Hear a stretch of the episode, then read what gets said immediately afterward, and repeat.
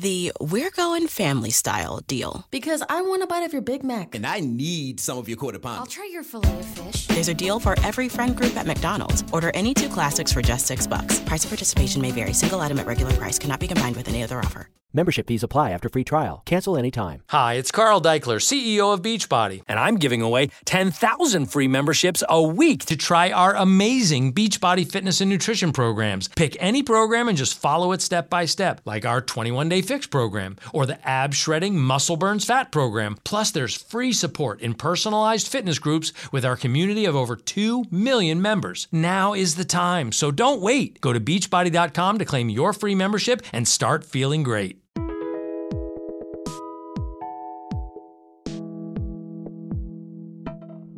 Immaginate di essere in una stanza con altre otto persone, sono ragazze e ragazze più o meno della vostra età, e vi viene chiesto di rispondere a un quesito. Vi viene fatto vedere un primo foglio con tre linee, la linea A, la linea B e la linea C, che hanno una lunghezza diversa, magari in ordine decrescente, quindi la linea A è la più lunga, la linea B è intermedia e la linea C è la più corta. Poi viene fatto vedere un altro foglio con una quarta linea, che chiameremo linea X.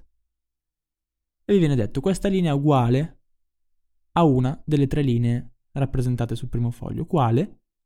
E dovete dare una risposta. È un compito semplice, perché li vedete, i fogli sono uno di fianco all'altro. È abbastanza facile rendersi conto dell'uguaglianza di lunghezza tra due linee. E poi l'esperimento questo test viene ripetuto più volte con linee differenti. Alle prime ripetizioni non c'è nulla di strano. Tutto il gruppo davanti a questa semplice domanda risponde allo stesso modo. Magari voi siete i penultimi a rispondere e vedete che alla terza ripetizione, quando comunque voi siete sicuri, ad esempio, faccio un esempio, che la linea X è uguale alla linea B, tutti quelli prima di voi, magari sono sei persone, iniziano a dire che la linea X è uguale alla linea A e sono sicuri, sono tranquilli. E nessuno obietta niente. A questo punto voi cosa fareste? Continuereste per la vostra strada? E quindi direste davanti a tutti che secondo voi in realtà la linea rappresentata è un'altra? Oppure vi conformereste al gruppo? Questo è un esperimento reale, è l'esperimento di Solomon Ash, e i risultati di questo esperimento sono che nel 76% dei casi, quindi il 76% di noi statisticamente, si sarebbe in realtà conformato all'idea del gruppo. Addirittura una persona su 20 sarebbe arrivata a negare l'evidenza per tutte le ripetizioni in cui gli altri appunto affermavano una cosa differente. Poi in questo esperimento, in cui chiaramente uno solo era, era il vero soggetto e gli altri erano complici, i soggetti cavie, diciamo, vengono intervistati e tutti loro raccontano di aver avuto ansia, di aver avuto stress dalla situazione che si era venuta a creare. Molti pensavano di essersi sbagliati, vedevano la linea in un certa maniera, ma sentendo gli altri hanno ritenuto di, di dover ascoltare gli altri, pensavano di essere in torto, altri sapevano di essere nel giusto, ma non volevano schierarsi contro la maggioranza, e altri ancora addirittura pensavano proprio che gli altri avessero ragione e anche loro riuscivano effettivamente a vedere quell'uguaglianza tra le linee che in realtà non esisteva. Non solo, ma c'è una variante di questo, di questo esperimento, perché se viene aggiunto tra queste otto persone un complice che vi dà ragione,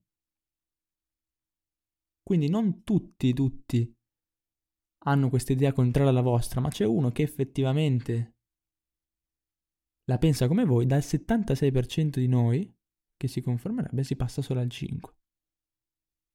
A quel punto invece andremo per la nostra strada, anche soltanto se uno di loro ci desse una mano in qualche modo.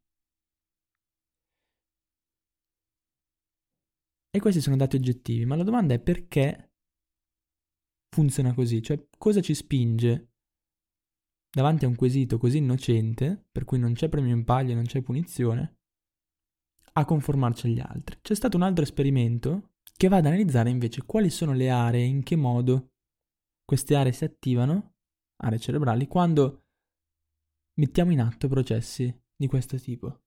Allora viene chiesto a tre persone, immaginate che voi siete una di queste tre persone, di scegliere tra due bottoni, uno rosso e uno nero. È una, un gioco di scommesse, perché poi viene estratto uno di questi due colori in maniera casuale, quindi abbiamo sempre il 50% di probabilità di scegliere il colore giusto, e le persone tra questi tre che scelgono il colore giusto ricevono una somma in denaro. Allora, siccome vengono fatte diverse poi estrazioni, potrà capitare che a volte vincete e a volte perdete. Magari vincete da soli, perché gli altri due scelgono un altro colore, oppure vincete con gli altri, con tutti e due o con uno solo dei due. O al contrario, in altre ripetizioni probabilmente perderete, magari perderete da soli, mentre gli altri due vincono. Oppure perdete insieme a un altro. Studiando i soggetti che partecipano a questo esperimento di scommessa tramite l'elettroencefalogramma, viene visto che abbiamo impulsi differenti in termini di intensità in queste quattro possibilità. In particolar modo qual è l'area che si attiva? L'area che si attiva, lo sappiamo da altri esperimenti, è un'area cerebrale destinata al feedback negatività correlato, così si chiama, quindi è un'area che normalmente si attiva quando noi impariamo qualcosa.